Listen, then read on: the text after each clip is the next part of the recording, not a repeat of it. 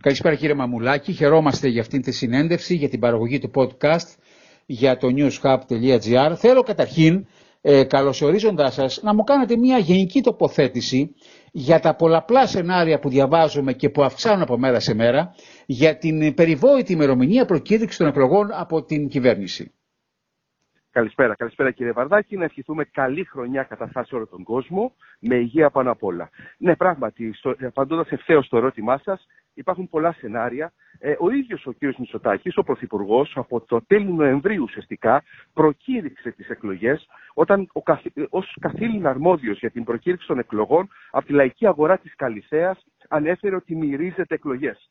Αντιλαμβάνεσαι λοιπόν ότι ευθύς αμέσως από εκείνο το χρονικό σημείο ξεκίνησε ένα αλλεπάλληλο σενάριο, μια σεναριολογία γύρω από την ημέρα διεξαγωγής των εκλογών, των επικείμενων εκλογών. Ε, ακούγονται πολλά. Η αλήθεια είναι ότι ούτως ή άλλως έχουμε εισέλθει, βαδίζοντας πλέον στο 2023, έχουμε εισέλθει επίσημα σε μια προεκλογική περίοδο. Καλό όμως είναι να αποσαφινιστεί το ταχύτερο δυνατό, να γνωρίζουν οι πολίτες, να γνωρίζει το πολιτικό σύστημα, ούτως ώστε να μην υπάρχει αυτή η ασάφεια και το κυριότερο, εις βάρος της χώρας, το γεγονός ότι οι υπουργοί έχουν κατεβάσει τα μολύβια. Αντιλαμβάνεστε ότι όταν δεν γνωρίζει ακόμα το πότε θα διεξαχθούν εκλογές και είσαι υπουργός μιας κυβέρνησης όπως του κυρίου Μητσοτάκη, τρέχουν στις περιφέρειές τους, στην επαρχία, για να ε, κυνηγήσουν το σταυρό και δεν εργάζονται ε, και δεν παράγουν κοινοβουλευτικό και κυβερνητικό έργο. Αυτό είναι κρίσιμο. Πέραν των επισημάσεων ή των ενδεχομένως της κριτικής που μπορεί να ασκήσουμε ως αντιπολίτευση, είναι πολύ σημαντικό η χώρα, το τονίζω αυτό, να αποσαφινιστεί, να αριστικοποιηθεί η ημέρα διεξαγωγής, γιατί αυτή, αυτό το καθεστώς ασάφεια δεν βοηθάει κανέναν. Ε, εκτιμάται ότι συναρτάται η προκήρυξη των ελληνικών ε, εθνικών εκλογών με τις τουρκικές προεδρικές εκλογές. Θέλω να πιστεύω ότι ο κύριος Μητσοτάκης, μετά τον περίφημο χαλβά του Βοσπόρου, αυτός που δεν μάθαμε ποτέ το περιεχόμενο αυτής της συζήτησης, δεν ασκεί μια παράλληλη με τον κύριο Ερντογάν πολιτική. Διότι η αλήθεια είναι ότι το να, το να υπάρχουν τα σενάρια ε, επικείμενης, ε, ε, αν θέλετε, διένεξης των δύο χωρών, ε, νομίζω ότι δεν βοηθάει κανέναν από τους δύο, ε, δύο χώρες. Και πολλό δε μάλλον αυτό μας ενδιαφέρει την Ελλάδα. Α, το γεγονός ότι υπάρχει μια εγκύτητα χρονική των της εξαγωγής των εκλογών στην ε, γείτονα Τουρκία με τη χώρα μας, ε, πυροδοτεί και τα σενάρια που μου αναφέρετε. Θέλω να πιστεύω όμως ότι δεν υπάρχει κάποιος έντεχνος σχεδιασμός, γιατί αυτό θα ήταν καταστροφικό και για μας. Δεν μπορούμε να, να άγεται και να φέρεται η χώρα ανάλογα με το πότε θα γίνουν εκλογές στην γείτονα Τουρκία, που τονίζουμε ότι διέρευσε προσφάτως ότι δεν θα είναι 18 Ιουνίου στην Τουρκία, αλλά θα είναι νωρίτερα. Σε εμάς ακούγεται το σενάριο πέριξ του Πάσχα. Όπως και να έχει όμως, η Ελλάδα πρέπει να κοιτάξει τα του οίκου της, το πώς θα μπορέσουμε να προχωρήσουμε παρακάτω, διότι αυτό που βιώνει ο Έλληνας πολίτης, ειδικά το τελευταίο χρόνο, κύριε Βαρδάκη, mm-hmm. είναι εξαιρετικά δυσμενές. Mm-hmm. Που φαντάζομαι ότι θα επισέλθουμε στην καθημερινότητα ναι. που απασχολεί τον πολίτη. Όντως, προλαβαίνετε το επόμενο ερώτημα. Αυτό είναι. Διάγουμε την εποχή των πας φύσεως πας. Έχουμε την ίδια ώρα εξέφρανε αυξήσεις, αλλά και την εσπροκέρδη, η οποία δεν μπορεί να αντιθασευτεί. Ναι. Θα ξεκινήσω από το δεύτερο σκέλος, γιατί πραγματικά με απασχολεί όχι μόνος ω βουλευτή Ηρακλείου και αναπληρωτή τομέα οικονομίας τη αξιωματική αντιπολίτευσης, αλλά και ως ένα απλό πολίτη. Είναι αδιανόητο αυτό που συνετελείται εδώ και ένα χρόνο, κύριε Βαρδάκη. Βλέπουμε μια κυβέρνηση τροχονόμου να παρακολουθεί ανε, ανεξέλεγκτα καρτέλ να εισχροκερδούν εις βάρος των πολιτών και θα γίνω πιο συγκεκριμένος στον χώρο της ενέργειας Βλέπε, ε, ακόμα και σήμερα που μιλούμε, δηλαδή το μήνα Γενάρη, η χώρα μας είναι η πρώτη. Είναι η πρώτη χώρα σε κόστος στην χονδρική ενέργεια. Και μάλιστα σε τιμές πολλαπλάσιες άλλων χωρών όπως της Σιβηρική ή ακόμα και τη Γερμανία και τη Γαλλία. Είμαστε πάρα μα πάρα πολύ ακριβείς στη χονδρική. Έρχεται βέβαια η πολιτεία και επιδοτεί μεταγενέστερα την, ε, το, και για να μειώσει το κόστος σε επίπεδο λιανικής. Μα η επιδότηση που δίνει ο κ. Μητσοτάκης προς τους πέντε καθητοποιημένους παραγωγούς ενέργειας, τους πέντε ολιγάρχες της ενέργειας, είναι επιδότηση η οποία βγαίνει από τις τσέπες των πολιτών.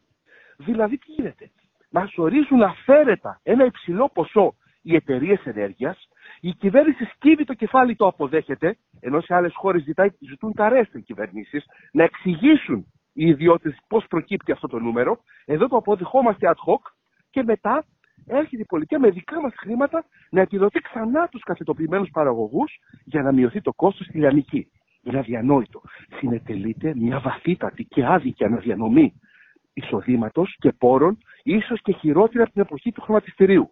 Είναι κάτι που το φωνάζουμε και ειδικά στον χώρο της ενέργειας είναι τόσο εξόφθαλμο, τόσο προκλητικό, τόσο αδιαφανές που δεν μπορεί να μείνει ασχολίαστο. Και συνεχίζει. Είναι δέκατος μήνας. Δίδουμε 1,2 δις μηνιαίω, mm-hmm. άρα κάντε το πριν, μιλάμε για 12 δις, σχεδόν ένα μνημόνιο ολόκληρο, το έχουμε δώσει πού; Στις πέντε εταιρείες ενέργειας. Το ίδιο συμβαίνει και με τα food pass, δηλαδή στι υπεραγορές τροφίμων, κανένας έλεγχος. Η Δημαία, το καθήλυνα αρμόδιο όργανο επιβολής ελέγχου και προστήμων, κοιτάζει αδιάφορο. Κοιτάζει το υπερπέραν. Όταν μιλάμε για δύο πρόστιμα σε σούπερ μάρκετ τα τελευταία τέσσερα χρόνια κυβέρνησης Μητσοτάκη, ε, νομίζω τα λέει όλο αυτό. Όλοι ξέρουμε τι συμβαίνει. Όλοι, έχουμε, όλοι επισκεπτόμαστε τα σούπερ μάρκετ και βλέπουμε το τι συμβαίνει. Είναι αλεπάλληλο το ντόμινο των αυξήσεων. Δεν προλαβαίνουμε τις ανατιμήσεις. Και αυτό είναι κάτι το οποίο νομίζω ότι το αντιλαμβάνεται ο πολίτης. Αντιλαμβάνεται ότι εδώ δεν υπάρχει έλεγχος και για την ακρίβεια, όχι απλά δεν υπάρχει έλεγχος, μάλλον υπάρχει η επιλογή του μη ελέγχου, πολιτική με ό,τι αυτό συνεπάγεται για τους έχοντες και κατέχοντες και οι μη προνομιούχοι συνεχώς ταπεινώνουν ακόμα περισσότερο την αγοραστική τους δύναμη. Αυτό είναι άδικο, γι' αυτό μιλάμε και για δικαιοσύνη παντού. Όταν λέμε δικαιοσύνη, ξέρετε, δεν είναι μόνο σε θέματα δημοκρατίας που μπορούμε να σχολιάσουμε περαιτέρω. Δικαιοσύνη είναι και στη φορολόγηση. Δεν είναι δυνατόν να μειώνονται οι φόροι στους, στα εισοδήματα και στο κεφάλαιο και στι μεταβάσει κεφαλαίου και να μην βλέπουμε στα πολύ χαμηλά στρώματα. Δικαιοσύνη λοιπόν σε όλα τα επίπεδα. Φυσικά και στην αναδιανομή του, του πλούτου. Επειδή είστε ε, τομεάρχη σε δύο νευραλγικούς τομείς της οικονομίας, θέλω απλά να θέσω το ερώτημα. Η, την καθημερινότητα, τα προβλήματα της καθημερινότητας του μεσαίου πολίτη, του πολίτη που έχει μία δουλειά των 600, 700, 800 ευρώ. Πώς, πώς μπορούν να αντιμετωπίσει ο ΣΥΡΙΖΑ τα προβλήματα αυτά, επαναλαμβάνω, της καθημερινότητας, της επιβίωσης κύριε Μαμουλάκη. Είναι πολύ δύσκολο, ξέρετε κύριε Βαρδάκη, είναι πάρα πολύ δύσκολο ε, να μπορέσεις να, ε, να επιλύσεις αυτή τη δύσκολη Ο πολίτης πράγματι δυστυχώς έχει δημιουργηθεί μια ε, κατηγορία, μια πολίτες δύο και τριών ταχυτήτων στη χώρα μας. Και μάλιστα επιδεινώθη το πρόβλημα τα τελευταία τέσσερα χρόνια με την κυβέρνηση κ. Μητσοτάκη, δεδομένου ότι οι δυνατότητες τους μη προνομιούχους είναι ελάχιστες και για να επεκτείνουν, να ενισχύσουν το εισόδημά τους ή να τους δοθεί μια άλλη ευκαιρία. Υποσχέθηκε ο κ. Μητσοτάκης ε, με το σλόγκαν πολλές και καλές δουλειές και με αυτό εξελέγει. Δεν τις είδαμε. Το αντίθετο. Βλέπουμε και βιώνουμε μια επιπρόσθετη, περαιτέρω φτωχοποίηση του ελληνικού πληθυσμού, πράγμα που μας ανησυχεί πάρα πολύ βλέπουμε να, οι ανισότητες να έχουν πραγματικά φτάσει στο μεγαλύτερο, τουλάχιστον ε, τα τελευταία χρόνια, σε πολύ μεγάλο βαθμό, σε πολύ μεγάλη, οι ανισότητες πολύ μεγάλη ένταση. Βλέπουμε αυτή τη στιγμή, προσέξτε, μόνο για τη χώρα μας, το 0,8% του πληθυσμού διαθέτει το 84% του πλούτου. Είναι ασύλληπτο. Ακούστε το νούμερο. Δηλαδή, 8 στους χίλιους έχουν τον πλούτο του, το 84%. Ναι, όντως είναι, η, η φτώχεια έχει διευρυνθεί, η φτώχεια στην Ελλάδα δυστυχώς. Αυτό. Και αυτό νομίζω ότι είναι ένα πρόβλημα κοινων, κοινωνικοπολιτικού χαρακτήρα που δεν μπορεί να μας αφήσει αδιάφορους. Γι' αυτό θεωρούμε ότι η λογική της άμβλησης των ανισοτήτων, ξέρετε, το ίδιο συνέβαινε και το 2014. Γενάρη του 2015 που αναλάβαμε, πέραν ότι η χώρα ήταν κατεστραμμένη, ήταν ερήπιο και την παραδώσαμε με τακτοποιημένο ε, το χρέος, με διαχειρίσιμο το χρέος εκτός μνημονίων και με 37 δις μαξιλάρι, γι' αυτό κρίνονται οι κυβερνήσεις, κύριε Βαρδάκη. Από τι παραλαμβάνουν και τι παραδίδουν. Και ό,τι και αν λέγεται, αυτό πάντως θα είναι η πολιτική περιουσία του ΣΥΡΙΖΑ. Ε, η χρηστή διαχείριση, τα κοντά χέρια στη διοίκηση. Αν μη τι άλλο, επιτρέψτε μου τον όρο, δεν το συνηθίζω, αλλά πραγματικά αυτό που συμβαίνει τις τελευταίες μέρες με τα λεπάλληλα σκάνδαλα διαφόρων τύπων, πάτσης, στάσης, μαραβέγιας, χυμάρα, ευθυμίου και ποιος ξέρει τι άλλα θα έρθουν αργότερα, ε, νομίζω ότι σοκάρουν την κοινή γνώμη. Και όταν ο πολίτης δεν έχει να βγάλει το μήνα, στις 15 του μήνα τελειώνουν τα χρήματα, αυτό συμβαίνει στην πλειονότητα των οικοκυριών στη χώρα μας, τότε και βλέπει κάποια ανεξέλεγκτα να πλουτίζουν παράνομα, παράτυπα, ανήθικα αν θέλετε σε πολιτικό και όχι μόνο επίπεδο, τότε αυτό εξοργίζει και δημιουργεί μια κοινωνική αναταραχή όπου σαν χύτρα από συμπίεση δρά όταν έρχονται οι εκλογές. Είναι κάτι πάρα πολύ κρίσιμο. Γι' αυτό μιλάμε και για δικαιοσύνη και σε αυτό το ζήτημα. Δύο ακόμα τελευταία ερωτήματα, κλείνοντας αυτή την ε, συνέντευξη μαζί σας. Ε, Ποιες είναι οι προσδοκίες του ΣΥΡΙΖΑ, του ΣΥΡΙΖΑ στην Κρήτη, Φαντάζομαι ότι ο πύχης είναι υψηλά σε επίπεδο ε, ε, ε, ποσοστών, την ώρα που το Πασόκ προσδοκά να αυξήσει τα ποσοστά σου ε, στο νησί. Ναι. Κοιτάξτε, και νομίζω ότι ο ΣΥΡΙΖΑ την τελευταία δεκαετία έχει εκαθιδρύσει την, ε, τη δύναμή του, το κάστρο του στην Κρήτη. Αυτό έχει φανεί σε αλλεπάλληλες εκλογικές αναμετρήσεις. Το 12, το 15 διπλούν, το 19. Αυτό θα συμβεί και το 2023. Ο ΣΥΡΙΖΑ είναι πανίσχυρο στο νησί. Οι Κρήτες γνωρίζουν ποιος νοιάστηκε πραγματικά για τα προβλήματά του. Ο Αλέξης Τσίπρας με, με έργα, γιατί επί του, του λόγου είναι πάντοτε οι πράξεις μας, έτσι με έργα προχώρησε βασικά κομβικά έργα υποδομής στο νησί. Να πούμε για το αεροδρόμιο που ουσιαστικά όλο το έτρεξε ο ΣΥΡΙΖΑ μέχρι συμβασιοποίηση. Να πούμε για το ΒΟΑΚ που το 2018 ξεκίνησε ο διαγωνισμός και τώρα έστω και καθυστερημένα τον ακολουθούν. Να πούμε για τον κάθε το άξονα Ηράκλειο Μυρών, για τα έργα περιβάλλοντος. Νομίζω ότι η επιβράβευση του 2019 που μας έφερε πρώτη δύναμη με διαφορά σε όλο το νησί ήταν λόγω του γεγονότος ότι πραγματικά νοιαστήκαμε για τους Κρήτες, για το πρωτογενή τομέα. Από πού να αρχίσω και από πού να τελειώσω για την ενίσχυση και τη βοήθεια του ΣΥΡΙΖΑ στην Κρήτη. Άρα λοιπόν νομίζω ότι αυτό θα επαναληφθεί και ενδεχομένως και λόγω της δυναμικής που αναπτύσσουμε το τελευταίο διάστημα και της κυβερνητικής προοπτικής που ξεκάθαρα διαφαίνεται στον ορίζοντα, νομίζω ότι η Κρήτη θα τιμήσει για άλλη μια φορά τον ΣΥΡΙΖΑ και τον Αλέξη Τσίπρα και όχι απλά θα είμαστε πρώτη δύναμη, αλλά θα είμαστε και με ενισχυμένα ποσοστά.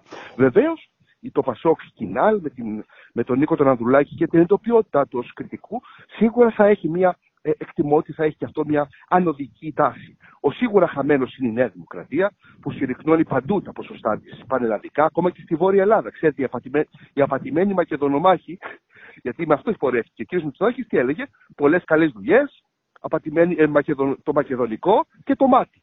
Αυτά τα τρία, την βορυχία στο μάτι, το μακεδονικό και οι πολλές και καλές δουλειές. Με, αυτό, με αυτά πορεύτηκε για να, πάρει, για να αρπάξει την εξουσία. Τώρα, για αυτά ακριβώς θα απολογηθεί. Και θέλω να πω λοιπόν για το θέμα της ε, Νέας Δημοκρατίας, από ό,τι διαπιστώνω και στη Βόρεια Ελλάδα έχει τεράστιες απώλειες. Μάλιστα, δυστυχώς, ευτυχώς, το κόμμα του κυρίου Βελόπουλου φαίνεται ότι παίρνει ένα μεγάλο κομμάτι της πίτας των α, απογοητευμένων και απατημένων νιώθοντας έτσι Μακεδόνων μάχων ή ανθρώπων που είχαν βγει και πρωτοστάτησαν τότε στην περίφημη περίπτωση και υπόθεση του Μακεδονικού. Και εν πάση περιπτώσει βλέπω ότι θα ζημιωθεί και στο νησί μας. Και στο νησί γιατί υποσχέθηκε πράγματα που δεν βλέπω να υλοποιούνται. Ο κόσμος, οι πολίτες, όπως είναι διαμορφωμένο το πολιτικό σκηνικό στη χώρα, αναρωτιέται πάρα πολύ απλά. Τελικά το Πασόκ με ποιους θα πάει, με την Νέα Δημοκρατία ή με το ΣΥΡΙΖΑ; Εσείς τι εκτιμάτε. Νομίζω ότι αυτό είναι απλό. Mm-hmm. Είναι μια απλή, νομίζω ότι είναι μια απλή απάντηση. Mm-hmm. Ο ίδιος ο, ο, ο, πολύ έγκυρος και δεν σας κρύβω και ένας άνθρωπος που τον εκτιμώ βαθύτατα κοινοβουλευτικός εδώ και πολλά χρόνια, ο Χάρης ο Καστανίδης, ναι. βουλευτής της Θεσσαλονίκης του Πασό Κινάλ, μέσα στη Βουλή, μέσα στην Ολομέλεια, μέσα στο ναό της Δημοκρατίας, γύρισε κατάματα κοιτώντας τους ε, βουλευτές της Νέας Δημοκρατίας και τους το είπε. Είναι δυνατόν ποτέ εμείς να πάμε με τους οτακουστέ μας; Είναι δυνατόν ποτέ ένας ε, ε, πρωθυπουργός αυτής της χώρας να παρακολουθεί τον αρχηγό του στρατεύματος, αρχηγό κόμματος που θα πάρει και μια εντολή της διακυβέρνησης, λογικά ο κύριος Ανδρουλάκης, ε, τους υπουργούς του, τον κύριο Χατζηδάκη, άλλους υπουργούς. Προχθές έκανε υπουργικό συμβούλιο ο κύριος Μητσοτάκης. Ακούστε το αυτό πραγματικά. Δεν ξέρω και οι ακροατές μας να έχουν την εικόνα μπροστά τους. Έκανε υπουργικό συμβούλιο και αριστερά είχε τους δύο αντιπροέδρους του. Και, τους, ε, και κάθισαν οι δύο αντιπρόεδροι στο Υπουργικό Συμβούλιο με τη σειρά προτεραιότητας, με αύξοντα αριθμό προτεραιότητας, όπως αναγράφονται ως στόχοι της ΕΕΠ στα συρτάρια της Κατεχάκη. Ο κύριος 5046 ΣΕ και ο κύριος 5049 ΣΕ. Δηλαδή, δεν είναι δυνατόν να υπάρχει Υπουργικό Συμβούλιο με κάποιον από, από μέσα, προφανώς τον Πρωθυπουργό, να ακούει τις ζωές των άλλων. Είναι αδιανόητο για τη δημοκρατία. Και πραγματικά μου προκαλεί θλίψη ως νέος κοινοβουλευτικός, όπου βλέπω ένα Πρωθυπουργό να, κάνει, να διαφορεί, να κάνει ότι δεν βλέπει το θέμα. Διεσυρθήκαμε και διασυρώμεθα διεθνώς επί τέσσερις μήνες και εδώ η κυβέρνηση κάνει ότι δεν βλέπει τον ελέφαντα στο δωμάτιο. Ο ελέφαντος στο δωμάτιο είναι το γεγονός ότι πιάστηκε ο κ. Μητσοτάκης με τον κοριό στο αυτή. Και αυτή του η κίνηση παίρνει από ποινικά κολάσιμη και προφανώς θα αποδοθούν οι ευθύνες εκεί που πρέπει, είναι και πολιτικά, αν θέλετε, πολιτικά ε, ανορθόδοξη. Δυσχεραίνει το έργο όλων. Πώς είναι δυνατόν, όπως για παράδειγμα ο κύριος Καστανίδης είπε ότι είναι αδιανόητο να συνεργαστεί το Πασό Κινάλ με κάποιους που παρακολουθούσαν τον αρχηγό τους Έτσι νομίζω ότι διευκολύνει τη δική του έξοδο, ο κύριος Μητσοτάκης με αυτές τις πρακτικές και την ελπίδα και την ανάσα να μπορέσει η χώρα να ορθοποδήσει και να πάει παρακάτω. Γιατί όσο αυτές οι ανισότητες που αναφέραμε προηγουμένως διονγκώνονται και οξύνονται, τόσο το πρόβλημα θα είναι δυσεπίλητο στο μέλλον. Πόσο βαθιά είναι η πληγή στη σοσιαλδημοκρατία που επέφερε η υπόθεση Καήλη, κύριε Μαμουλάκη; Νομίζω ότι ήταν κάτι το οποίο σόκαρε. Σόκαρε άπαντες που ασχολούμαστε και είμαστε στην πολιτική ζωή. Φαντάζομαι πολλό δε μάλλον και το το κόμμα στο οποίο ανήκει η κυρία Καηλή, γιατί πράγματι εγώ οφείλω να πω ότι η κυρία Καηλή ήταν γνωστό σε όλους μας ότι φλέρταρε με το συντηρητικό κόμμα, αλλά πιάστηκε να κάνει ό,τι κάνει με τη φανέρα του Πασόκ Κινάλ. Και αυτό σίγουρα δυσχεραίνει και δυσχεραίνει και τη σοσιαλδημοκρατία σε ευρωπαϊκό επίπεδο. Ε, η επίσκεψη του Αλέξη Τσίπρα και η συνάντησή του με το Σοσιαλιστικό Κόμμα, το Σοσιαλδημοκρατικό Κόμμα της, στην Ευρώπη, ε, αυτό το πράγμα αποκόμισε και ο ίδιος ο, ο αρχηγός του ΣΥΡΙΖΑ. Υπάρχει ένα μούδιασμα. Ε, βέβαια η ζωή προχωρά και οφείλουμε πάντοτε, αφού υπάρχει η τιμωρία για κάθε ε, παράμπτωμα, λάθος, οτιδήποτε μπορούμε να το χαρακτηρίσουμε, να προχωράμε παρακάτω και να μαθαίνουμε από τα λάθη της παραλήψης, τα οποιαδήποτε σφάλματα. Αυτό είναι το κρίσιμο και σίγουρα ε, εκτιμώ ότι το εν λόγω σκάνδαλο του Qatar Gate φαίνεται ότι έχει και άλλες πολλές προεκτάσεις που δεν, που δεν βάλλονται μόνο τα πρόσωπα στο χώρο της σοσιαλδημοκρατίας, αλλά σίγουρα και στο συντηρητικό χώρο. Τελευταίο ερώτημα, κλείνοντας τη συνέντευξη αυτή, πώς βλέπετε την επερχόμενη ανάπτυξη της Κρήτης το επόμενο, το, τα επόμενα χρόνια; Η Κρήτη, κύριε Βαρδάκη, είναι κατά την άποψή μου το θορυκτό της ανάπτυξης της χώρας μας, για να μην πω στην ευρύτερη περιοχή των Βαλκανίων. Η γεωστρατηγική της θέση, ο πρωτογενής τομέας σε συνδυασμό με το εξαιρετικό τουριστικό προϊόν που συνεχώς χρόνο με το χρόνο διονγκώνεται, αυξάνεται και αυτή η ποσοτική συσσόρευση αρχίζει να προκαλεί και ποιοτικά άλματα, δίνουν τη συνθήκη, δημιουργούν τη συνθήκη ώστε η Κρήτη να παίξει κεντροβαρέ ρόλο στην ανάπτυξη της Νοτιοανατολικής Μεσογείου τα επόμενα χρόνια. Σε αυτό το καμβάν προσθέσουμε και τα ζητήματα των λεκτικών συνδέσεων, που πραγματικά ε, αποφορτίζουν, ενώ είναι, υπάρχει σύνδεση, πρακτικά αποφορτίζουν την Κρήτη στο ενεργειακό σκέλος και της δίδουν μια άλλη αναπτυξιακή ρότα. Όλα αυτά μαζί νομίζω ότι συνθέτουν ένα εξαιρετικό ε, για να μπορέσει να προχωρήσει το νησί μας και να πετύχει την, το διακαή πόθο που δεν είναι άλλος από την ανάπτυξη με ορθολογική προσέγγιση και δίκαιους όρους. Σας ευχαριστώ θερμότατα κύριε Μαμουλάκη για αυτήν την ε, σημαντική συνέντευξη που μας παραχωρήσατε. Εγώ σας ευχαριστώ κύριε Βαρδάκη. Εύχομαι καλή χρονιά για άλλη μια φορά σε όλο τον κόσμο με υγεία, ειρήνη και πρόοδο. Καλησπέρα κύριε Μαμουλάκη. Χαιρόμαστε για αυτήν τη συνέντευξη, για την παραγωγή του podcast για το newshub.gr. Θέλω καταρχήν, ε, καλωσορίζοντάς σας, να μου κάνετε μια γενική τοποθέτηση για τα πολλαπλά σενάρια που διαβάζουμε και που αυξάνουν από μέρα σε μέρα για την περιβόητη ημερομηνία προκήρυξης των εκλογών από την κυβέρνηση. Καλησπέρα, καλησπέρα κύριε Βαρδάκη.